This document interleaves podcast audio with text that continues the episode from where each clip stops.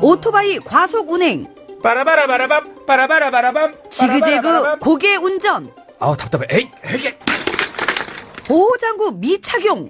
이륜차 운행자가 증가하면서 교통사고도 증가하고 있습니다. 특히 이륜차 사고는 충격을 흡수할 차체가 없고 곧바로 전복 사고로 이어져 사망률도 매우 높습니다.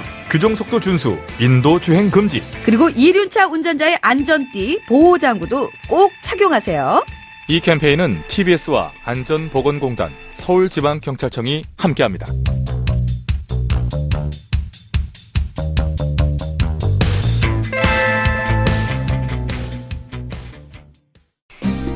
TV 정봉주의 품격 시대.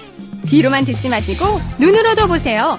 시민의 방송 TBS TV는 IPTV, 케이블 TV를 통해서 시청할 수 있습니다. KT 올레 TV 214번, SK BTV 272번, LG U TV 176번을 통해 시청할 수 있고 케이블 TV의 채널은 TBS 홈페이지를 통해 확인할 수 있습니다. 구글 플레이 스토어, 앱 스토어에서 TBS 앱을 검색 다운로드 받으면 24시간 어디서나 TBS TV를 시청할 수 있고요. 유튜브, 네이버 TV, 다음 TV 팟을 통해서도 시청 가능합니다. 정봉주의 품격 시대. 이젠 눈으로도 보세요.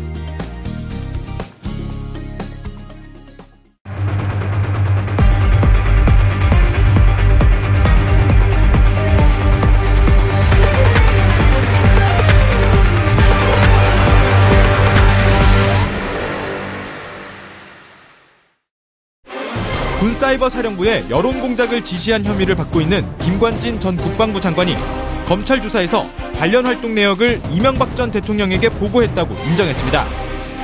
또한 2012년 대선을 앞두고 이뤄진 사이버사 요원 증언과 호남 출신 진보 성향 인사 배제 등 선발 기준도 이전 대통령의 지시였다고 밝혔습니다. 여론 공작 수사 과정에서 이전 대통령 개입을 인정하는 진술이 나온 건 이번이 처음입니다. 김 전 장관의 폭탄 진술로 적폐 수사의 종착지가 이명박 전 대통령을 향하게 될지 주목됩니다.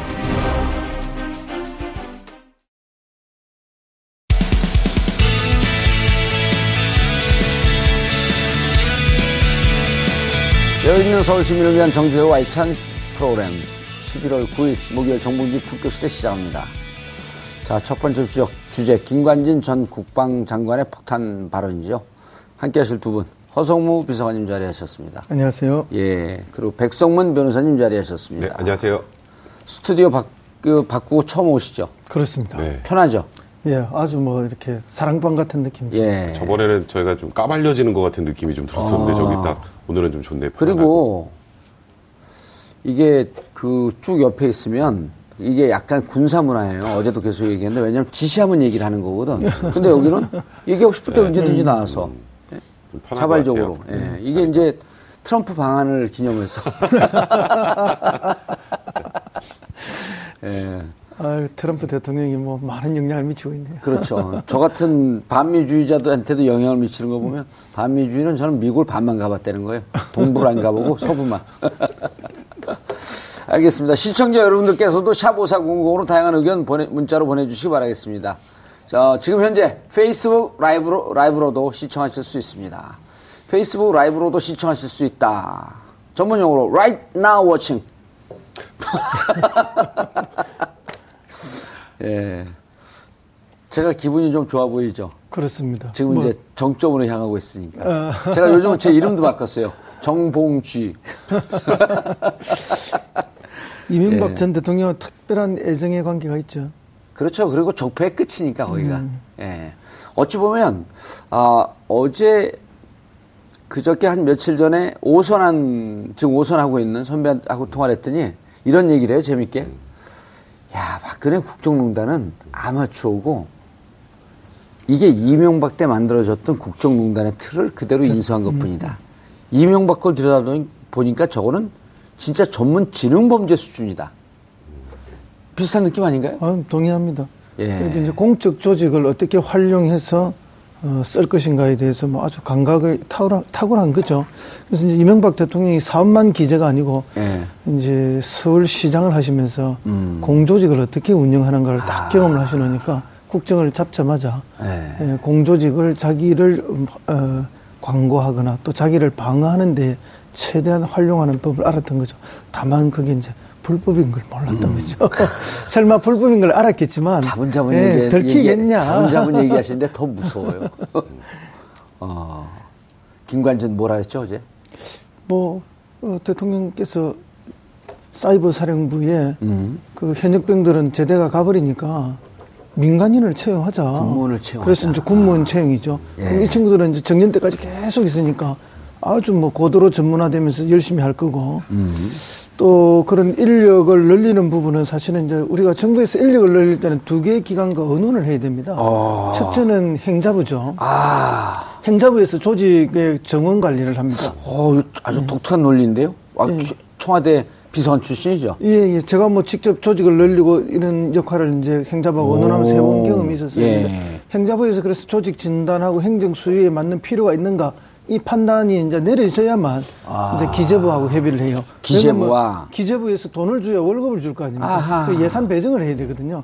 그래서 이 두 조직은 사실 같은 부처 내에 있더라도 정부 위의 부처예요. 아. 다른 모든 부처들 위에 시어머니 부처 같은 데죠. 아. 하나는 조직의 정원과 관련해서 권한을 딱 쥐고 있고, 음. 그 다음에 기재부는 예산을 주는 권한을 딱 쥐고 있기 때문에 예. 이두 부처가 도와주지 않으면 다른 부처들은 일하기가 매우 어렵습니다. 아. 근데 대- 이 이제 국방부에서만 요구해가지고는 예. 이두 부처에서 뭐 쉽게 아이고 그렇네요 하세요 올려드릴게요 음. 늘려드릴게요 이렇게 안 된단 말이죠. 잘 안 되니까 대통령이 지시했다는 걸 특별히 두 번이나 강조해가지고 행자부하고 기재부. 예, 특히 기재부 쪽에 특별히 두 번이나 강조를 해서 군문권에 다 나오지 않습니까? 예. 그래서 이제 조직 정원을 하고 새로 사람을 뽑은 거예요. 이게 정부 조직이라는 게 새로 늘리고 사람 뽑는 게 그리 쉬운 일이 아닙니다. 그럼 이 지시를 받은 건 누가 했다고 볼 수 있나요? 어, 그 지시는 이제 국방부가 받은 거죠. 음. 이제 지시를 내린 사람은 청와대인데 청와대 내에서도 제가 볼 때는 이명박 전 대통령이 직접 지시를 내린 것으로 누구를 통해서 했겠죠? 그 비서관들 비서실장. 음. 수석들을 통해서 한 거죠. 예. 그러니까 이제 마지막 그 명령권자 아. 어, 이명박 대통령이라는 게 서서히 이제 지금 예, 드러나고 있는 것이 아닌가. 아, 그러네. 백son 변호사님. 네. 어우, 그, 청와대 출신이어서 네, 아주 깨알 네, 같은. 그러니까요. 알찬 정보. 1년 동안 제가 본 중에 가장 더 좋은, 더 좋은, 더 좋은 알찬 정보. 음. 평상시에도 좋은 정보를 많이 양산하시는데, 우리가 또 청와대는 그 근처 칼국수집, 칼국수 집까지만 가봤거든요. 수제비 집까지 가신 거죠. 아, 수제비. 예. 아니, 그러니까 진짜 이 행자부와 기재부의 동의 없이는 네. 군무원 70명을 명을 지원할 수 없었을 네, 것이다. 그렇죠. 그러면 청와대 오다가 있을 것이다. 청와대 네. 오다, 오다인데 비서실장이 대통령의 동의 없이 마구 늘릴 수는 없는 거 아니에요. 당연하죠. 이게 또 공무원 총량제에 걸립니다. 그럼요. 그렇죠. 오. 그러니까 지금 거기다 이제 더 중요한 우리가 이렇게 추측을 계속 하고 있는데 예. 근데 김관진 전 장관의 입에서 이제 처음으로 이명박 전 대통령의 이름이 나왔죠. 예. 근데 이, 이 부분과 관련해서 뭐 보고와 지시를 받은 것 같은 내용을 분명히 얘기를 한 것 같고 또 문건도 이제 이명박 전 대통령이 그 뭔가 명령한 것 같은 보고를 받은 것 같은 그런 서명 있는 문서들도 나오고 그런 상황이기 때문에 이제 이명박 전 대통령이 이제 현실적으로 피해가기가 좀 어려워졌습니다. 왜냐하면 지금 조금 전에 말씀하셨던 것처럼 군무원 70명 뽑는데 예.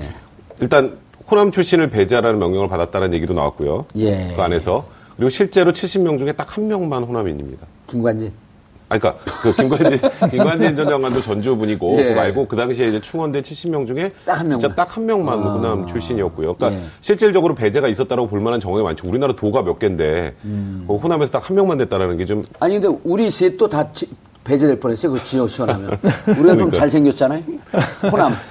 그 지금 변호사님 말씀하고 계신데 이게 이제 배제하는 수법이 예. 그 대개 이제 그 면접하고 이러면 1급 수준, 아, 상급 수준의 그런 기준으로 이렇게 면접을 했다는데. 상급, 공무원 상급? 예, 아, 공무원 상급이 아니고 이제 기밀 수준의 상급. 상급, 예. 뭐 그런 수준으로 해서 면접 수준을 만들어서 이제 이렇게 면접을 해서 사람을 발탁을 하는데 이분에는 1급 수준으로 기준을 적용했다는 거 아닙니까? 음. 그러니까 이제 이게 특별히 호남 출신들을 탈락시키기 위해서 그런 엄격한 기준을 적용한 거죠. 그렇게 해서 면접을 하면서 호남 출신들한테는 면접 점수를 아주 나쁘게 줘가지고 다 배제시켜버린 거죠. 그러니까 지금 말씀하셨던 것처럼 그렇게 배제시키는 건 이거는 뭐 명백하게 그냥 직권남용입니다. 직권남용. 형법상 직권남용죄 해당할 수밖에 예. 없고요. 이 부분에 관련해서 이명박 전 대통령이 지시를 했다면 그건 직권남용의 교사범 혹은 공동정범이 되는 거죠. 김관진 장관하고. 아. 그리고 이 사이버 사령부에서 했던 내용들 우리가 말로 하기도 낯뜨거운 내용들 엄청나게 많았지 않습니까? 예. 뭐, 뭐 정치인들 좀 소위 디스하는 것부터 연예인들 관리까지 다 했잖아요. 음. 근데 그런 걸 소위 불법적인 거는 아마도 김관진 장관도 당연히 알고 있었을 텐데 음. 뭐 본인은 물론 아직은 자기는 불법적인 걸 몰랐다고 하고는 있긴 하지만 음. 불법적인 부분들에 대한 사찰, 민간인 사찰까지 진행을 해야 됐기 때문에 본인 편에 있는 사람들을 뽑으라고 한 거죠. 음. 거기에 뭐 정봉주 의원 같은 분은 한번 쑥 들어가면 그거 어떡하시겠어요? 큰일 나죠. 그러니까요. 그러니까 제가 제가 거기 동화되죠. 하여튼 그러니까 이런 소위 안 좋은 것, 불법적이라는 걸 알고 있기 때문에 여기에 우리와 성향이 다른 사람이 하나라도 들어오면 난리가 나는 거예요. 그 이유가 있네요. 이제 그러니까 어. 우리와 성향이 동일한 사람들만 뽑아라. 그 다음에 호남 사람들은 배제해라. 음. 그런 내용들이 들어가게 된 거고, 그 명백한 불법성이기 때문에 이, 이건 일단 두 가지로 나눠봐야 되는데, 이번 거, 그러니까 호남 인사 배제해서 사람들 뽑았던 거는 이제 형법상 직권남용죄 명백하게 해당합니다. 예, 호남 인사 배제. 야, 근데 오늘 제가 이제 이쪽 그 또 우리 그 망 정보원들 이분들하고 얘기를 해보니까 이제 지금 그 누구죠? 사이버 사령부의 어, 김관진. 네. 그런데 이제 사이버 사령관이 그 처음에 연재 연재욱 네. 그 다음에 그렇죠. 옥도경. 옥도경. 옥도경. 네. 옥도경이 뭐 전문가인지 모르시죠, 두 분 다. 그렇죠. 모르죠. 둘 다 그 완스타로 진급을 하면서 오거든요. 네. 사이버 사령관으로 오는데 연재욱은 연재욱 다음에 옥도경이 오는데 옥도경이 해킹 전문가예요. 그래서 이거 취재하고 있는 기자들 몇몇은 옥도경까지 내려, 내려갔는데 해킹 프로그램이 2010년도에 구입을 했단 말이에요. 연재욱은 청와대로 왔고 그, 그 박근혜 대통령 네. 곧 비서관으로 공접에, 들어갔죠. 예. 옥도경 시절에 해킹한 게 드러나면 이건 그냥 끝장이 되는 거예요. 음, 또 더 따끈따끈한 게 들어있네. 예. 그래서 지금 이게 현재 그 적용되는 법률은 직권남용. 네, 그렇죠. 그 다음에 또 만약에 원세훈 원장이 네. 똑같이 그 남재준 원장처럼 돈을 청와대 에 줬다라고 하게 되면 그러면 이제 국고 손실. 아예 커지죠. 커지죠. 최소 국고 손실이고 더 나가서 이제 대가. 음. 관계가 있으면 뇌물이 될 수 있는 거죠. 이제 그렇게까지 가면 사실 지금 박근혜 전 대통령과 거의 동일한 정도의 수준이 되는 거예요. 아. 이게 뇌물이라는 것 자체는 일단 지금 금액이 지금 박근혜 전 대통령이 갔던 게 40억이죠. 40억인데 10억이 넘으면 일단 무기 또는 10년 이상 5억이더라고요, 5억. 5억이 넘으면. 그, 아, 아, 그 10억입니다, 10억. 이- 그, 10억 이요? 아, 예, 그 뇌물 관련해서. 아, 뇌물은? 네, 네. 뇌물은. 국고 손실은 5년이고. 네, 국고 손실은 이제 5년이고요. 아, 뇌물은 10년. 그래서 10억. 예. 그런 것까지 만약에 이명박 전 대통령에 관련된 내용들이 나온다면 예. 이거는 이게 단순하게 뭐 직권남용으로 뭐 그렇게 중하지 않은 뭐 처벌을 받겠네라고 생각하실 게 아니라 음. 예. 이제 이런 게 종합이 되면 사실 이게 그 단순히 직권남용죄라는 게 예. 이렇게 엄청난 직권남용을 상정하고 만든 범죄가 아니에요. 원래는 어떻게 왜 만들었어요? 그냥 이제 공무원들이 본인 좀 힘 있는 거 가지고 좀 소위 장난 좀 치는 것 근데 그런 거 못하게 하려고 5년 이하의 징역형 정도를 만들었는데 저번에 박근혜 전 대통령 국정농단도 그렇고 이번에 현재 지금 군 사이버 사령부에서 나오는 이런 것들은 일반적인 직권남용이 아니죠. 이거는 대통령 직을 이용한 그러니까 건데. 죄를 이거는 아예 친서를 해야 될 정도의 수준이에요. 사실 이런 거를 상정하고 만든 게 아니기 때문에 그러니까 지금 현재 김관지 실장에게는 아까 말씀드렸던 직권남용하고 군형법에 보면요. 예. 그 우리나라가 이제 과거에 이제 군부 독재 시절이지 않았습니까? 예. 그래서 군인의 정치 참여를 엄격하게 제한을 아, 하거든요. 맞아요. 그래서 군인은 정치인이라면 안 됩니다. 예. 그래서 군의 정치 참여 금지. 그게 또 군형법 규정이 있어요. 그게 90, 또 5년 94조더라고요. 네, 그게 또 5년 이하의 징역형에 처해질 수 있는 건데 그래서 이 두 가지 죄로 만약에 기소가 된다면 최대 7년 6개월 징역형까지 나올 수 있는 거죠. 두 개가 경합이 되기 때문에 추징이 예, 되니까. 2분의 1을 가져갈 예. 수 있습니다. 이게 다른 분들 감옥 가려면 가족들도 불행해지고 주위 분들이 불행해지는데 저희는 이렇게 방송하는데 이렇게 힘이 나는 이유는 뭘까요? 그렇죠. 우리가 이제 지난 9년을 돌이켜 생각해 보면은 이게 과연 뭐 과거 전두환 노태우 군사 정권 때나 박정희 유신 독재 때나 그 다음에 누구죠?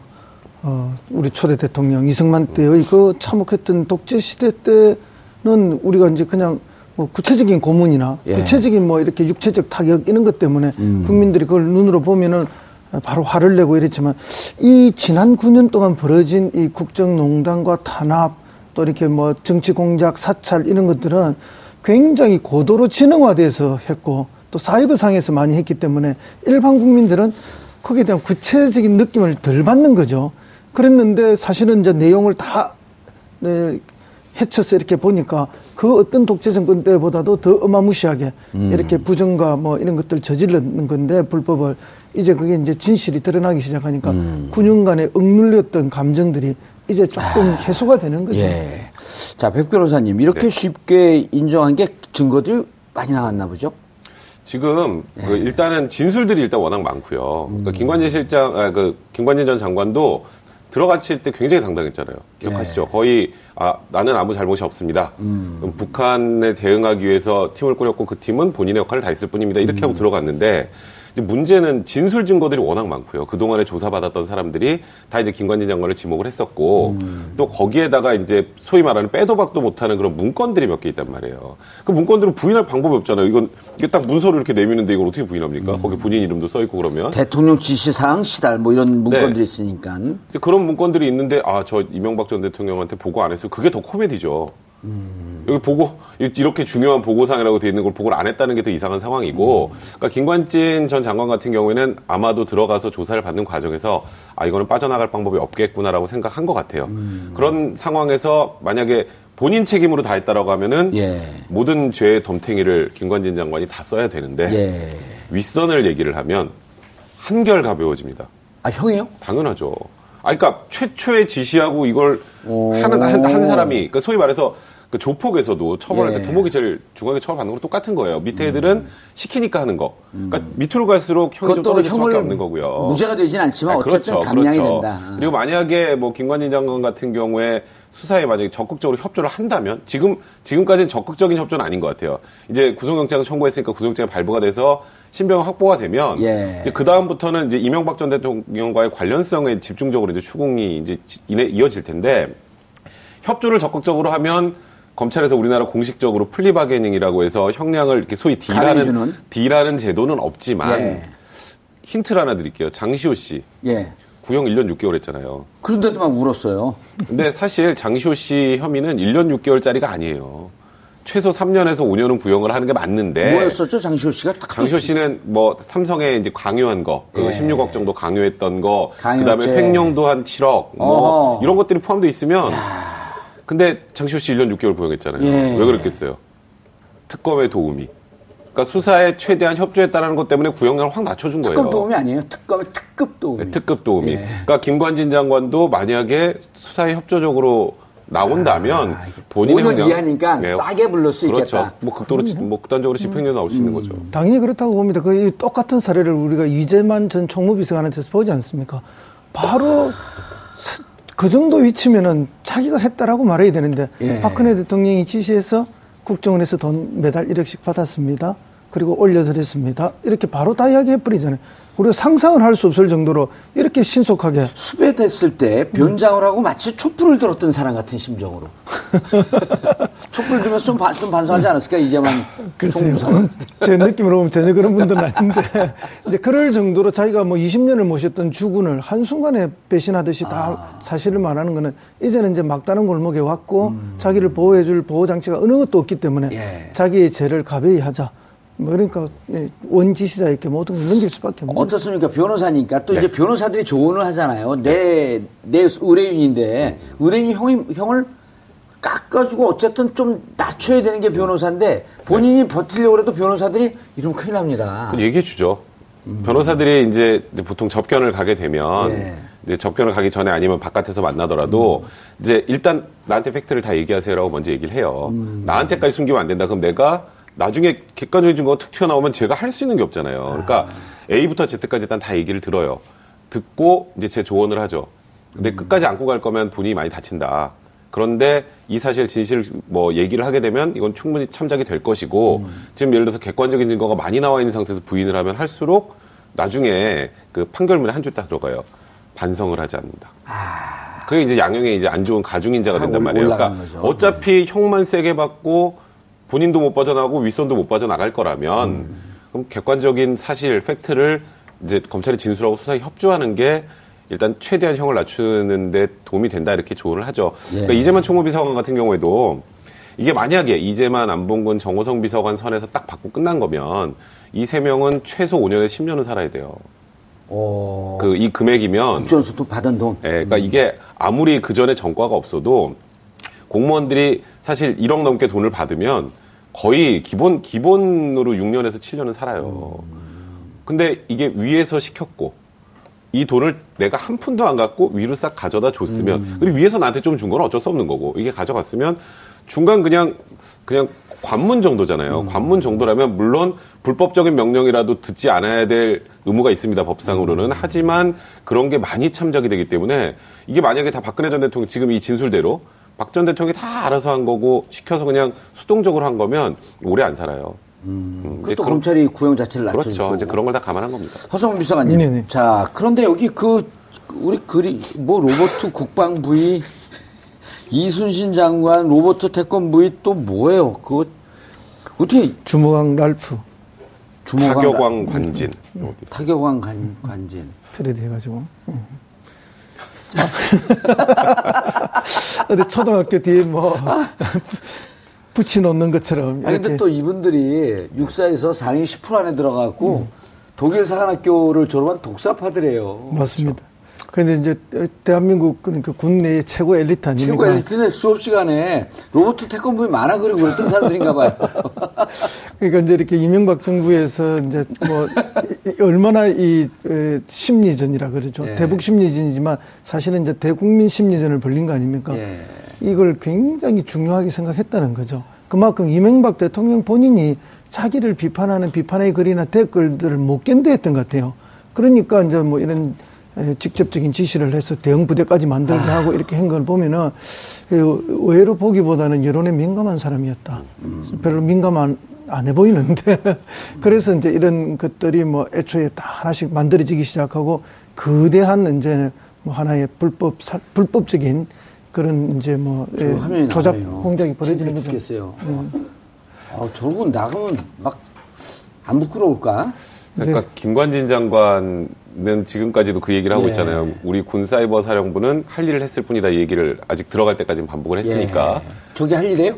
그러니까요. 지금 그 할 일이 저 할 일인가 저도 이제 그 얘기 말씀을 드리려고 그러는데 근데 지금 저런 좀, 좀 우스꽝스러운 뭐 예. 만화 포스터도 그렇고 소위 이제 정권에 조금 반대하는 분들, 그러니까 예. 연예인 분들도 많고 정치인 분들을 기본적으로 종북 세력이라고 이코로 했던 것 같아요. 그렇게 믿었던 네, 것 같죠? 그렇게 믿었으니까 예. 여기 부분을 정확하게 관리를 하는 게 나라를 위하는 일이다. 음. 라고 생각하니까 아직도 김관진 장관이 우리 사이버 사령부는 북한에 대해서 할 일을 다 했을 뿐이다라고 아직도 얘기를 하고 있는 게 아닌가. 음.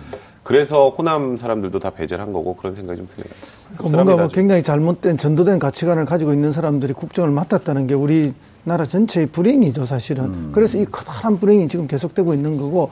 근데 이제 저런 유치한 작업을 하게 된 데는 김관진 개인의 욕심도 많이 있었을 거라고 봅니다. 아. 그래서 이제 뭐, 어, 북한에 그때도 뭐 역시 이제 미사일이나 핵기업이 있었던 게 사실이고 그런 걸 유일하게 막아낼 수 있는 강력한 에, 정신력을 가진 사람은 김관진 뿐이다 하는 것들을 부각하면서 최고의 장수 국방장관이 되지 않습니까? 이명박 정부 내내 국방장관을 하게 되거든요. 그러고 난 다음에는 또 다음 어, 박근혜 정부 들어와서는 청와대 그걸로 또 넘어가지 않습니까? 초기에도 국방장관을 했습니다. 박근혜 정부에서도. 왜냐하면 김병관 내정자가 있었는데 예, 탈락을 했죠. 그래서 이제 국방장관을 계속 하다가 청와대 안보실장으로 가게 되거든요. 그러니까 제가 볼 때는 이명박 대통령이 저는 지시를 하니까 그 기회를 틈타 자신의 홍보에도 최선을 다한 사람이다. 그래서 최장 국방장관에다가 그 다음 정권 바뀌어서도 장관을 계속하고 또 그 다음에 안보실장까지 가는 자기 영광을 만들어간 사람이다. 아니 저런 게 나오면 좋아할 사람들 초등학생들밖에 없는데. 예? 보수 보수적인 또 저 유권자나 지지자들은 또 네, 같이 손뼉 치고 좋아해요? 좋아하시겠죠. 또좀 친근하게 느껴질 수도 있잖아요. 지금 이런 그림들을 보면 예. 그 제가 잘했다는 게 아니라 이 포스터를 보고 있으면 예. 그냥 김관진 장관이 좀 이렇게 좀 날카롭게 생겼잖아요. 음. 그러니까 그 좀 편안해 보이는 이미지나 좀 그런 것도 줄 수 있다고 생각했겠죠. 본인이 대선 출마의 뜻이 있었어요. 로버트 대선 부위 뭐 이런 거 가지고 왜 태권 부위라 그래요? 어. 자, 그런데 아까 잠깐 말씀을 해주셨는데 이제 이게 그 직권남용이 하나 있고요. 네. 그다음에 군용법상 이제 정치 군용 관여 금지. 정치관여 금지. 그게 둘다 5년 이하, 5년 네. 이하인데 가중 2분의 1 과정에서 7년 6개월 맥시멈 이하까지. 5년에 2분의 1 가중하니까 네. 7년 6개월까지 그렇죠. 살수 있는. 네. 그리고 직권남용이라고 하는 그 형법 자체가 음. 이렇게 대통령이나 아주 국가 고위층이 직권남용하는 것보다도 중 공무원이나 그렇죠. 중하위급 공무원이 이용했고 그러니까 서민들 인허가 같은 거 할 때. 괜히 서민들, 서민들 눈에 피눈물 거, 나게 예. 하지 마라. 네. 하면서 그 공무원직을 이용하지 못하게 만들어 놓은 건데 지, 지금은 국가 자체를 난도질을 해버렸잖아요. 그러니까 옛날에 직권남용죄, 그 과거 이제 직권남용 사례는 제가 아까 말씀드렸던 것처럼 그냥 공무원들이 인허가 같은 거 할 때 좀 갑질하고 상대방 괴롭히고 이런 것들이에요 대부분이. 그래서 실제로 음. 인허가? 전과, 예, 예, 아, 그러네요. 전, 전과가 없으면요 대부분 집행유예요.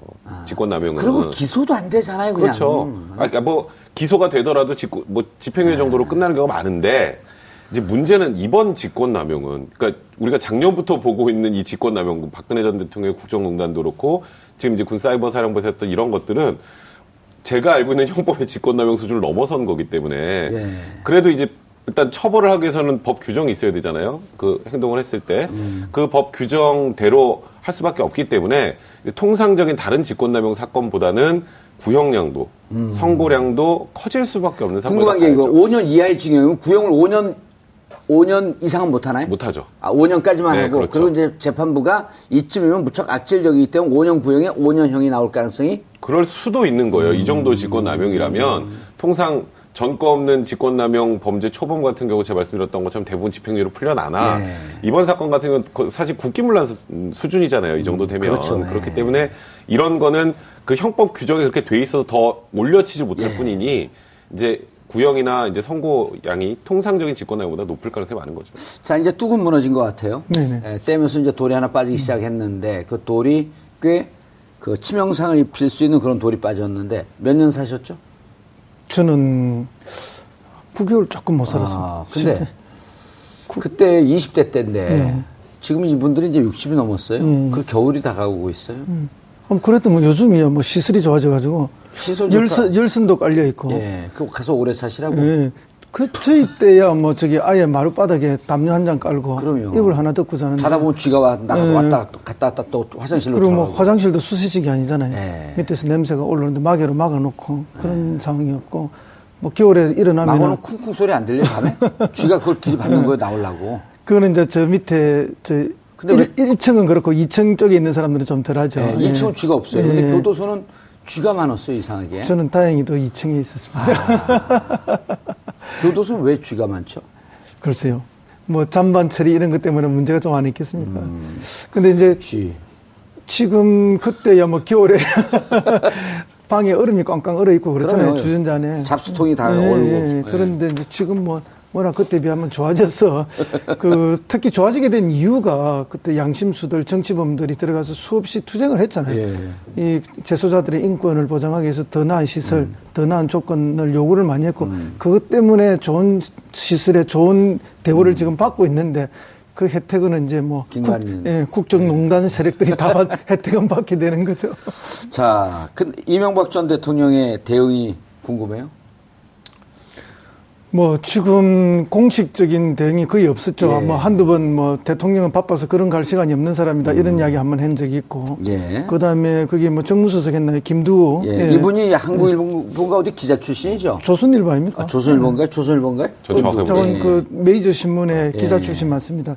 그 뭐 예전에 제가 조선일보에서 이분이 쓰는 칼럼도 많이 봤던 것 같은데 그분이 그분이라 생각이 듭니다. 음. 이분도 서울구치소에 있었어요.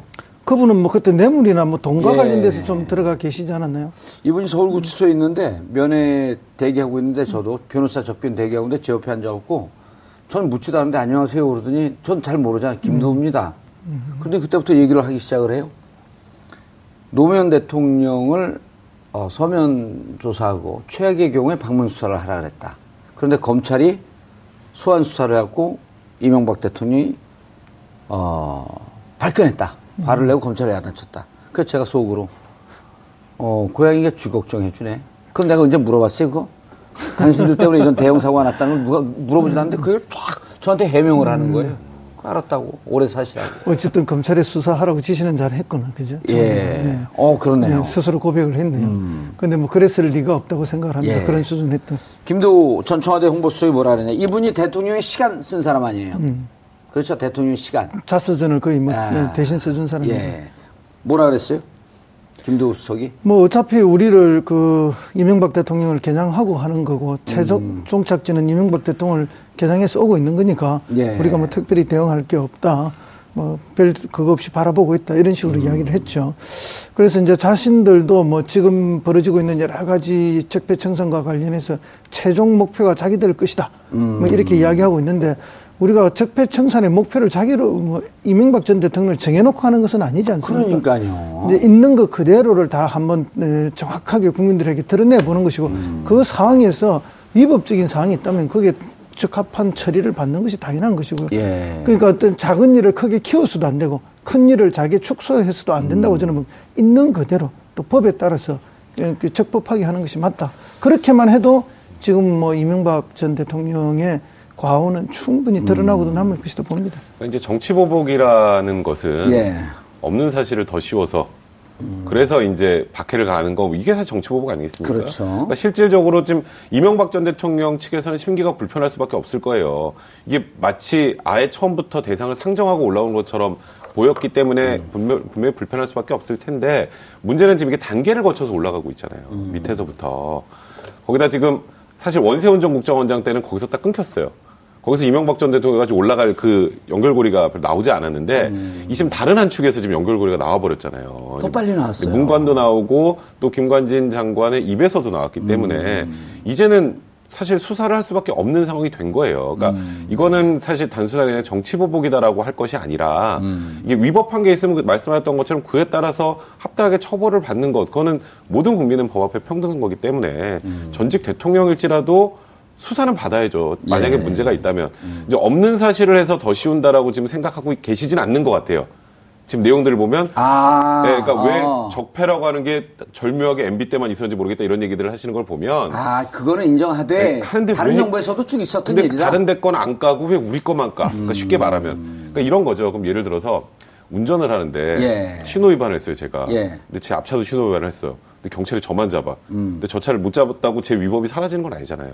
그렇죠. 우리가 보통 이제 그 무단횡단하면 왜 저 사람은 안 그렇죠, 잡아요 그렇죠. 그러거든요. 음, 그런 느낌이에요. 지금 이제 어. MB 쪽에서 얘기하는 것들이. 근데 지금 현재 이제 드러나는 것들이 아. 이것도 이거지만 앞으로 또 예상이 되는 게 뭐또뭐 BBK나 다스 문제나 이런 것도 또 불거질 가능성도 있단 말이에요. 그렇죠. 그거는 그 공무원 공직자 윤리법에 걸려요. 네, 이제 차량재산 신고 안 했으면. 네, 그런 부분들까지 하나하나 이게 나오게 되면 음. 그거는 뭐 사실 이명박 전 대통령의 소유인지 그건 알 수 없습니다만 예, 아직 근데 그런. 네, 그런 것도 지금 이미 고발이 들어갔기 때문에 음. 왜냐하면 그 당시에 다스로부터 피해받은 수많은 사람들은 아니 다스가 아니라 BBK로 피해받은 수많은 사람들은 돈을 못 건졌는데 5,200명쯤 돼요. 네, 근데 유일하게 다스만 다 건졌잖아요. 190억을. 그러니까 음. 예. 이제 그런 거에 대해서 고발이 들어간 직권남, 그것도 직권남용입니다.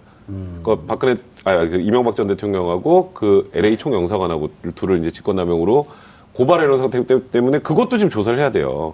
그것도 크네요. 진짜. 그러니까 지금 그런 것까지 합치면 이게 이명박 전 대통령이 이제 머지않아 검찰에 아. 나와야만 될 상황으로 자꾸 이제 현재 상황이 그렇게 진행이 돼가는 것 같습니다. 아, 지금 이 김도 수석의 반응이나 이런 걸 보면은 어, 정치보복 없는 걸 갖고 우리를 더 씌운다 이런 느낌은 아니고 왜 다른 데도 있는데 우리만 갖고 네. 그러니까 그러냐? 노무현 정권, DJ 정권 예. 그때도 있었을 거 아니야. 그때 것도 그럼 다 까자. 이런 거죠. 쉽게 말하면. 근데 이게 전두환 정권까지 가면 전두환 대통령이 그럴 거 아니야. 왜 나만 갖고 그래?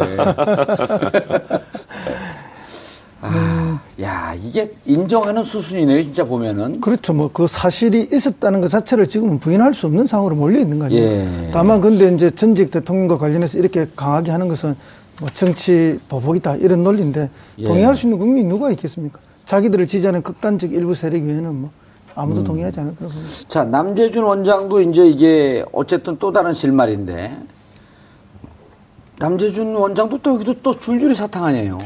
그럼요. 사실 이제 여기 이제 NLL 그 정상회담 회의록 그 유출한 게 있단 말이에요. 그 발췌본을 지금 남재준 국정원장의 지시로 예. 그렇게 만들어서 유출했다는 거 아닙니까? 근데 그 남재준 원장이 남재준 원장 때인가요? 그게 아니 아니잖아요.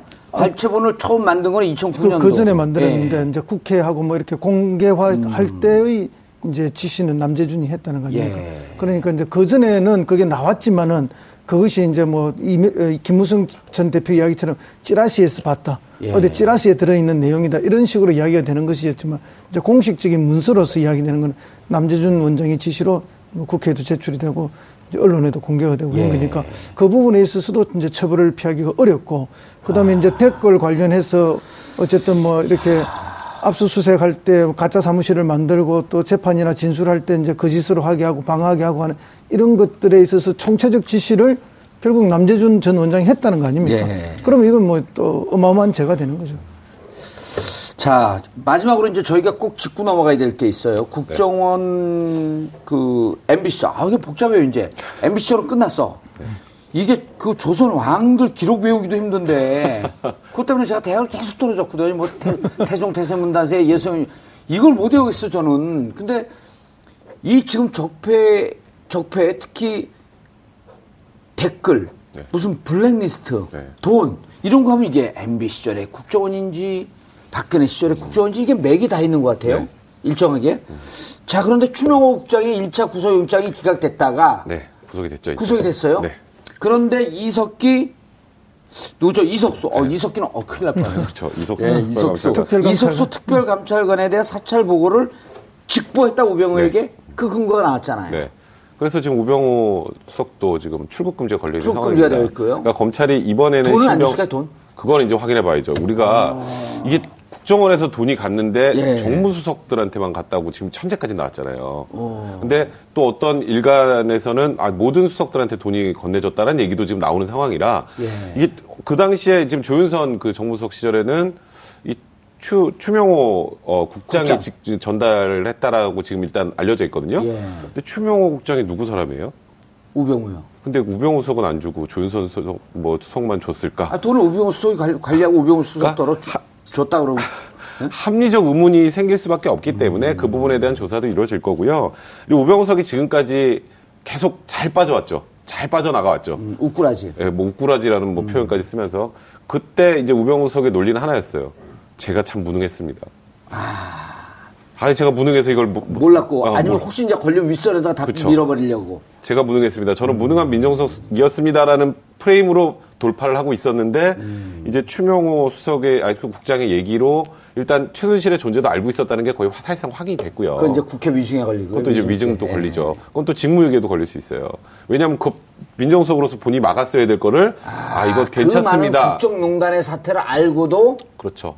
덮었다면 직무유기가 될 수 있는. 거죠. 아. 거기다 이제 직권남용은 또 여러 가지 아까 말씀하셨던 것처럼 이석수 특별감찰관 이 보고 사찰 결과 직보받았다는 거는 이것도 직보하라고 시킨 걸 거 아니에요. 예. 그건 또 직권남용 문제가 또 생길 수밖에 없죠. 그러니까 여러 가지 문제가 추가로 나오기 있기 때문에 우병우석이 이제는 좀 피해가기 힘든 상황까지 오지 않았나. 아니 우병우 수석은 그 두각을 나타내기 시작한 게 2014년 11월에 2014년 11월에 정윤회가 아, 박지만을 미행했다. 음. 라는 문건이 세계일보에서 보도를 했단 말이에요. 어, 그렇죠? 세계일보가 아니고 주간지. 아니 그 세계일보입니다. 네, 세계일보. 세계일보 세계일보. 11월에. 네. 그래서 이제 그 부분에 대해서 어 이거 큰일 났다 이게 최순실하고 그 다음에 이제 뭐 그 존재 얘기가 나왔잖아요. 최순실이 음, 문건 일이 유출. 박한천 그 문건 유출 큰일 났다고 하니까 그거를 마사지하고 말아먹은 게 우병우였을 것이다라고 하는 추정이 나왔는데 이 부분도 또 수사가 돼야 되겠죠. 그렇죠. 재수사 당연히 돼야 안 되겠습니까? 아. 그리고 실제 이제 그때 흔히 우리가 그 이제 이렇게 주객이 전도되는 상황, 예. 그 뭐 꼬리가 몸통을 흔드는 걸로 바뀌었다는 비선 거. 실세를 조사하라고 그래 그 문건이 나왔는데 문건 유출 찌라시라고 그러면서 그 그렇죠. 문건 유출을 갔단 말이에요. 그 사건의 방향을 완전 180도로 음. 틀어버린 거죠. 그래서 그때 이제 사실은 국민들은 그 전에 이제 뭐 이렇게 선거 때 뭐 댓글 사건이나 이런 것 때문에 아, 이 선거가 깨끗하지 않다는 것도 알았지만은 그러나 음. 국민들이 그것 갖고 분노하지는 않았어요. 근데 이 사건 때 그렇게 이제 틀어질 때, 음. 아, 권력이 뭔가 이렇게 엄청난 조작들을 하고 있구나 하는 걸 예. 전 국민들이 몸으로 느끼기 시작한 거죠. 이제 그런 것들이 쌓이면서 촛불 그 혁명까지 오게 된 건데 그때 이제 그 사실은 이제 민정 비서관으로 있으면서 우병우 씨가 기술을 발휘한 거죠. 음. 그, 그, 그, 그 검찰이라는 막강한 권력을 가지고 음. 기술자가 된 거고 그것으로 이제 권력을 호위했기 때문에 음. 수석으로 발탁됐고 이 친구 쓰면 앞으로 참 편안하겠구나 하는 걸 박근혜 전 대통령이 당연히 그리 생각 안 했겠습니까? 예. 이렇게 유능하게 사건을 잘 트는 사람이 어디 있을까 그런 느낌을 받았을 거라 봅니다. 그 과정에 우병우 수상 어, 민정 어, 당시 비서관 이 수석의 뭐 직권 남용이라든지 여러 가지 직무유기라든지. 예, 직무유기라든지 이런 것들이 또 걸릴 것이다 이렇게 보는 거죠. 백 변호사님, 이 내용은요, 지금 이제 우리가 그 2013년 국정원 댓글 조사를 들어갈 때 윤석열 당시, 당시 검사가 들어갈 때, 어, 가상의 공간을 만들어 놓고, 가짜 사무실 만들어 놓고, 가짜 증거를 만들어 놓고, 댓글 수사를 방해했단 말이에요. 네, 그게 이제 그래서 장호중, 이재용 다 지금 구속된 네, 거 아닙니까? 그렇죠. 국정원 직원들 4명. 자, 우병우가 2014년에 방향을 튼 거는 실질 가상 공간을 만들어 놓지 않았지만 서류 조작이나 이런 여러 가지 정황을 통해서 방향을 확 틀어버린 거거든요. 거의 이것도 증거 조작. 근데 그거는 이제 딱 법적으로 떨어지는 증거 조작이라고까지 보기는 쉽진 않을 텐데. 예. 직무유기는 들어가겠죠. 지금 우리가 다 물음표만 갖고 있는 거잖아요. 예. 그러니까 여기도 관련자의 진술이나 뭔가 문건이나 증거들이 나와야 돼요. 그러니까 음. 지금 지금 말씀하셨던 거그 그 당시에 소위 말하는 십상시 예. 그 문건 유출로 틀었던 것 그 과정에서 뭐가 문제가 있었는지 거기에 우병우 수석이 민정비서관으로 어떤. 역할을 했는지 예. 그게 명확하게 나와야 되는데 그게 아직 명확하게 나오지 않기 때문에 그 부분은 현재 수사 대상이 되지 않는 것 같고요. 지금 그거 없어도 음. 추명호가 돈 준 거. 예, 추명호 그돈 문제부터 지금 나와 있는 직권남용, 그 다음에 미르 K스포츠 재단 문제 있다고 할 때, 또 비선 실세 존재를 인정할까 뭐 이런 얘기 나올 때, 그다 개인. 행령으로 그 될 가능성 별로 없으니까 이거는 법적으로 문제 없습니다로 덮어서 그게 직무유기가 될 수 있는 거예요. 음. 그때 사실 그게 제대로 대처가 됐으면은 여기까지 오지 않았을 수도 있거든요. 예. 그런 부분에 수사가 집중될 가능성이 많다 봐야죠. 자, 두 분에게 이제 돌, 마지막 돌발 질문. MB는 언제 포토라인 했을까요? 시기, 시기를 맞추게 되면, 어, 출전 기회를, 출연 기회를 자주 드립니다. 제가 보기에는 뭐 12월 초, 11월 말, 뭐 앞으로 한 2, 3주 내에 쓰지 않을까. 예. 예, 그리고 다음에 이제 청와대 정책 그 정책기획관 예, 예. 김태효를 부른다는 거거든요. 어, 국방비서관 했잖아요, 예, 김태호. 국방비서관, 국방안보비서관. 아, 예, 예. 어, 이거 검찰 내부 아, 기밀인데. 외교안보 비서관 했죠. 어, 예. 내부 기밀인데 내가 막 얘기하네. 그래서 그분 부르면 이제 딱 떨어질. 이 왜냐 기무사 보고를 받은 게 그 양반이니까. 그렇게 되면 이제 뭐 전, 그동안 이제 전부 추측만 했던 예. 것들이 이제 퍼즐이 완전히 맞죠. 완성 그림이 될 거다, 이렇게. 11월 말에서 12월 초를 안 넘길 거다. 우리 백선 변호사. 저도 대략 그 시점일 것 같아요. 그러니까 왜냐하면 이제 이명박 전 대통령을 그냥 단순한 심증이나 몇 가지만 가지고 부를 수는 없어요. 예. 전직 대통령이라는 게 있기 때문에. 딱 떨어지는 그러니까 말. 그대로 쉽게 말해서 빼도 박도 못하는 것들이 나와야 돼요. 그러니까 음. 김관진 장관이 일단 구속이 이제 된다고 가정을 하면 예. 구속 기간 동안 김관진 장관으로부터 뺄 수 있는 걸 최대한 빼고 또 원세훈 전 국정원장부터 뺄 수 있는 거 다 빼고 뭐뺄 수 있는 것들 최대한 빼서 마지막에 탁 들이밀 때 이제 불러야 되는 거거든요. 그러려면 최소 3, 4주 정도는 걸리지 않을까? 뭐 그런 정도 생각이 드네요. 올해 크리스마스가요. 그 특징이 하나 생기겠네요. 21세기 들어서 가장 행복한 크리스마스. 왜, 왜 그럴까요? 그분 없는 크리스마스. 그래서 이제 우리가 흔히 이명박근혜 정권이라 하지 예. 않았습니까? 그러면 이명박, 박근혜 두분 대통령이 같은 공간에서 또 한 번에 예. 예, 이명박근혜가 될 가능성이 국가 있다. 미래에 대해서 둘이 회의하시라 그러고. 예. 알겠습니다. 두 분 인사하시고요. 예, 예. 수고하셨습니다. 예.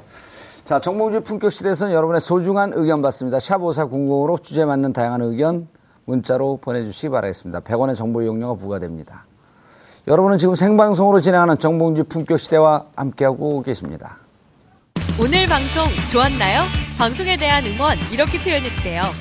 다운로드하기, 댓글 달기, 구독하기, 하트 주기.